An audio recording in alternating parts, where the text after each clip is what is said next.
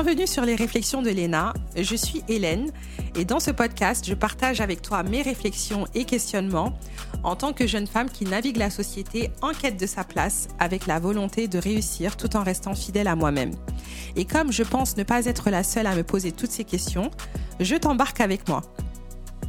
Ce podcast est un espace où on aborde librement certains concepts, certains codes et étiquettes de la société pour les normaliser et pourquoi pas finir par les apprivoiser ensemble. Donc si ça t'intéresse, rejoins l'aventure et abonne-toi. Dans cet épisode, on va parler de la pression sociale et du fait de savoir suivre son propre timing. Donc comme d'habitude, on commence par la définition. Et cette définition est extraite de la page Wikipédia qui traite du sujet de l'influence et de la pression sociale. Et je cite, L'influence sociale ou la pression sociale est l'influence exercée par un individu ou par un groupe sur chacun de ses membres dont le résultat est d'imposer des normes dominantes en matière d'attitude et de comportement. Émile Durkheim fut le premier sociologue à souligner la force du social sur l'individu. Cette influence entraîne la modification des comportements, attitudes, croyances, opinions ou sentiments d'un individu ou d'un groupe à la suite du contact avec un autre individu ou groupe. Pour noter un tel effet d'influence, une quelconque relation doit exister entre ces entités. Fin de citation. Donc, le sujet de la pression sociale est quelque chose d'universel. C'est un sujet très vaste dont je pense que tout le monde peut s'accorder sur le fait que ça touche tout le monde sans exception, à moins que tu aies grandi euh, seul dans une île déserte. Et c'est tellement insidieux que la majorité du temps, c'est complètement inconscient. Donc, pour éviter de faire durer cet épisode pendant des heures et me perdre dans des théories, je vais l'aborder sur la base de la société, ce qui se passe dans la société en général.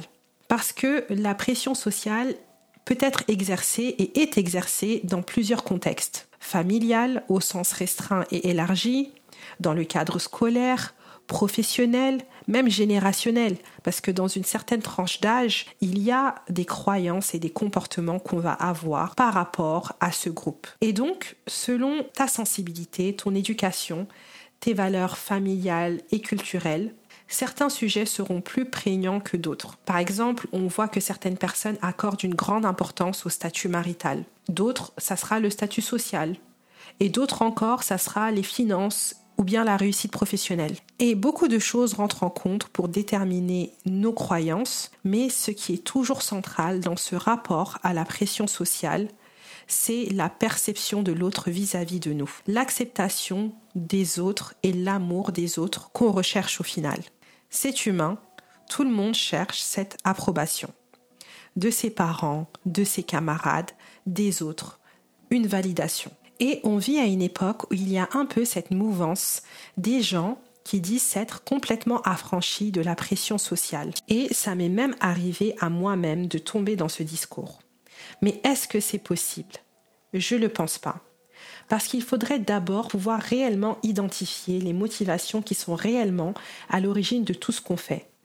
Est-ce que si tu n'avais pas grandi dans cette communauté particulière, que tu n'avais pas été biberonné à ce type de discours, tu aurais envie de te lever tous les matins pour faire ce que tu fais aujourd'hui? Est-ce que tu serais si ambitieuse, si engagée dans telle cause ou tel projet?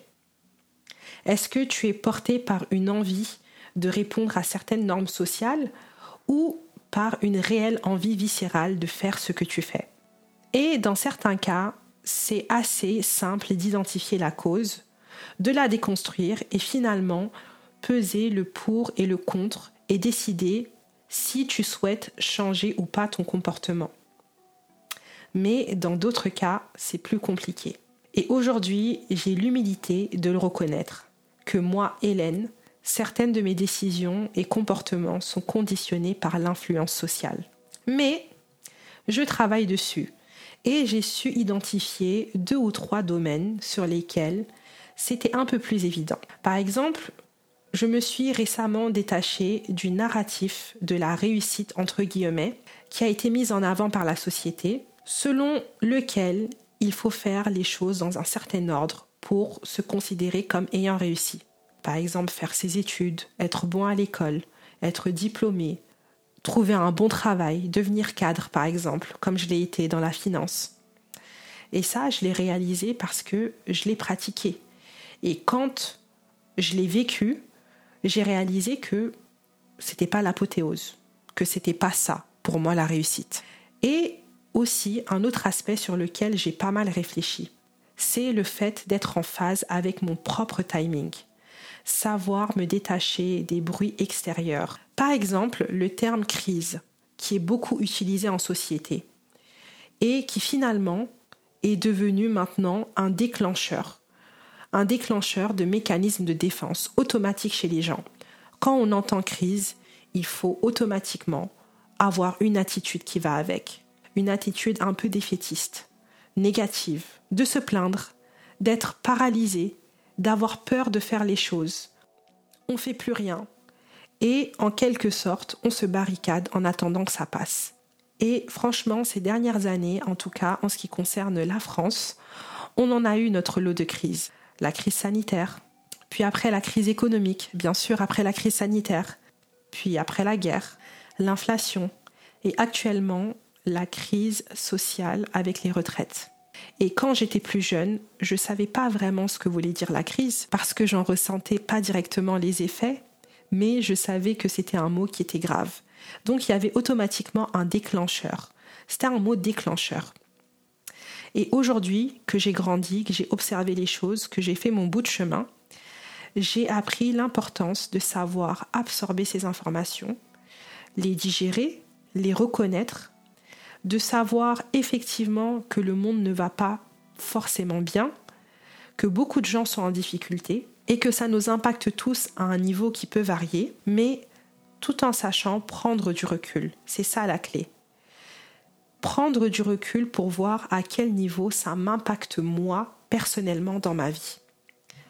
Parce qu'au final, il y a toujours une crise quelque part dans le monde.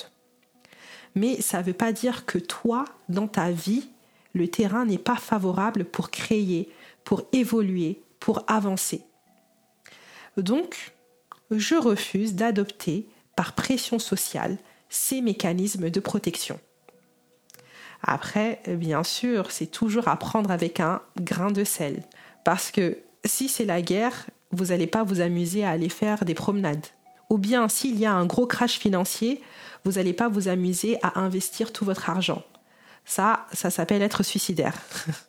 Mais là où je veux en venir, c'est que, par exemple, dans mon cas, j'ai décidé de quitter mon emploi salarié pour créer ma société et en parallèle faire mes premiers investissements immobiliers en plein Covid, en 2020-2021. Et si j'avais fait un peu comme tout le monde, parce qu'on était tous en panique, et que j'avais gardé mes économies sous mon matelas, eh bien, je serais passée à côté des plus belles opportunités de ma vie, en tout cas à ce stade. Mais euh, je suis contente d'avoir su faire abstraction des bruits extérieurs et d'avoir été en mesure de me poser et de sonder ma situation pour pouvoir accueillir les choses positives qui se présentaient à moi. Comme les anglophones disent, walking to the beat of your own drums, que je traduis marcher au rythme de sa propre batterie dans le sens percussion. C'est tellement moins joli en français.